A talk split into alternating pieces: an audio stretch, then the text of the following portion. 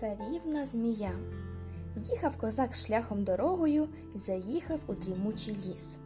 У тім лісі на прогалинці стояв стіг сіна. Зупинився козак відпочити трошки, ліг біля стогу і закорив люльку. Курив, курив і не побачив, як заронив іскру в сіно. Сів козак на коня і рушив далі. Не встиг і десяти кроків зробити, як спалахнуло полум'я, і весь ліс освітило.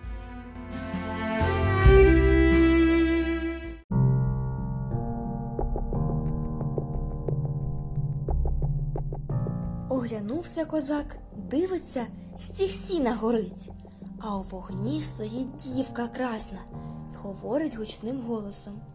Козаче, добре чоловіче, урятуй мене від смерті. Як же тебе врятувати? Навкруги полум'я, немає до тебе підступу.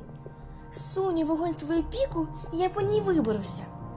Козак сунув піку у вогонь, а сам від великого жару назад відвернувся. Відразу дівка красна обернулася змією. Залізла на піку, сковзнула козакові на шию, оповелася навколо шиї тричі узяла свій хвіст у зуби. Козак злякався, не придумає, що йому робити, як йому бути. А змія говорить людським голосом.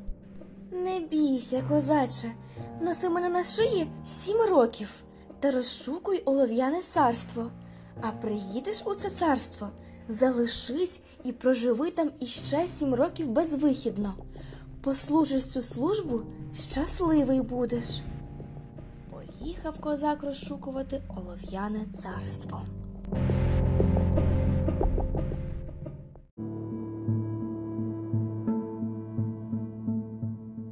Багато минуло часу, багато води витекло. Наприкінці сьомого року добувся до Крутої гори. На тій горі стоїть олов'яний замок. Навколо замку висока білокам'яна стіна. Поскакав козак на гору, перед ним стіна розсунулась, і в'їхав він на широкий двір. У ту ж хвилину зірвалася з його шиї змія, вдарилася об сиру землю й обернулася щирою дівкою. З очей пропала, немов її не було.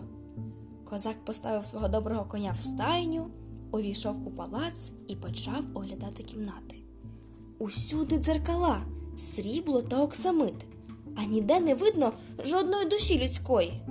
Ех, думає козак, куди я заїхав? Хто мене годуватиме і напуватиме?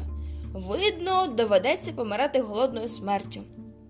Тільки подумав, зирк перед ним стіл накритий, на столі й пити, їсти всього вдосталь. Він закусив, випив і здумав піти на коня подивитися. Приходить у стайню, кінь стоїть у стілі та овес їсть. Ну, це справа гарна. Можна, виходить, без нужди прожити.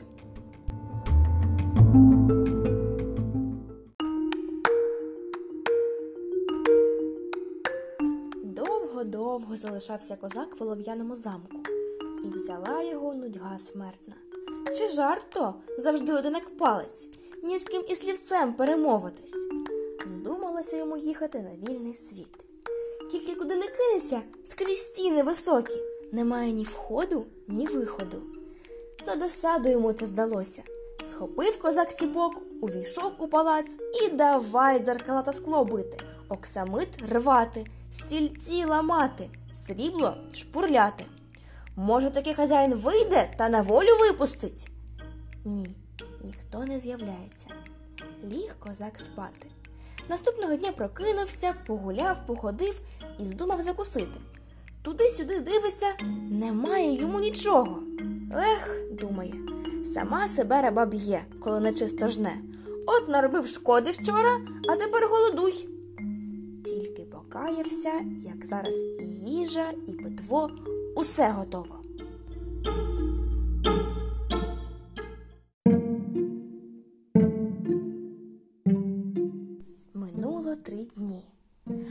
Прокинувся козак уранці, глянув у вікно.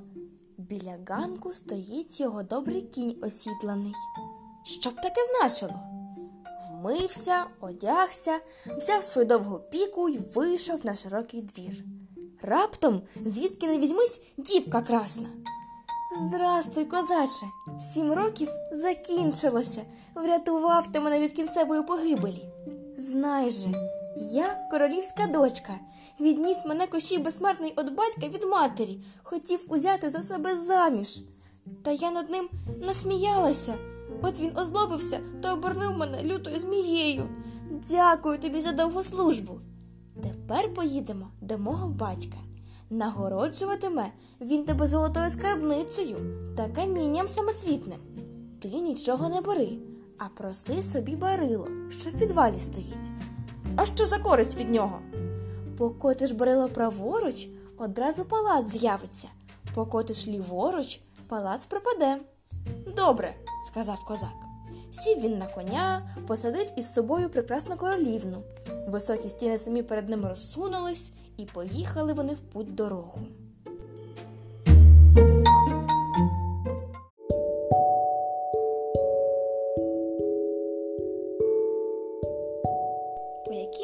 Часі приїжджає козак із королівною до короля.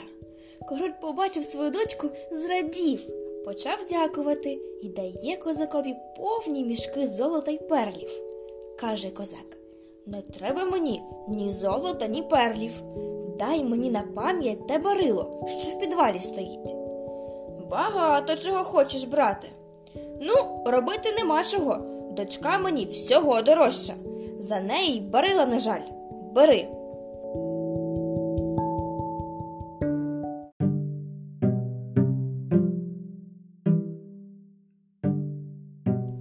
Козак узяв королівський пакунок і вирушив по білому світу мандрувати. Їхав, їхав, йому назустріч старезний дідок. Просить старий. Нагодуй мене, козаче. Козак зіскочив із коня, відв'язав барило, покотив його праворуч. І у ту ж хвилину дивовижний палац з'явився. Зійшли вони обоє в писані палати, сіли за накритий стіл. Агов, слуги мої вірні, закричав козак. Нагодуйте, напуйте мого гостя. Не встиг вимовити, несуть слуги цілого вола й три казани пива. Почав старий їсти та похвалювати. З'їв цілого вола, випив три казани пива, крекнув і каже Замало, та нічого не вдієш. Спасибі за хліб і за сіль. Вийшли з палацу, козак покотив своє барило ліворуч, палацу наче й не було.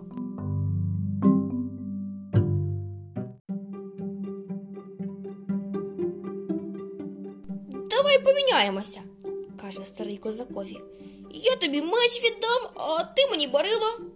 А що користь із меча? Так це ж меч саморуб, тільки варто махнути, хоч яка буде сила незліченна, всю поб'є. Он, де бачиш, ліс росте. Хочеш пробу зроблю. Тут старий вийняв свій меч, махнув ним і каже Іди меч саморуб, порубай дрімучий ліс. Меч полетів і ну дерева рубати та й у сажні класти. Порубав і назад до хазяїна повернувся. Козак довго не став роздумувати, віддав старому барило, а собі взяв меч саморуб. Сів на коня і здумав до короля повернутися.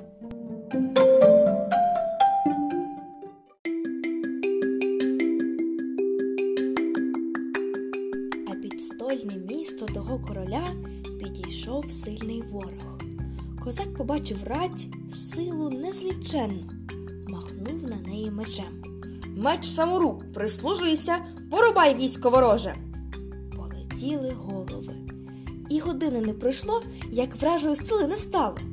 Король виїхав козакові назустріч, обійняв його, поцілував і відразу вирішив видати за нього заміж прекрасну королівну.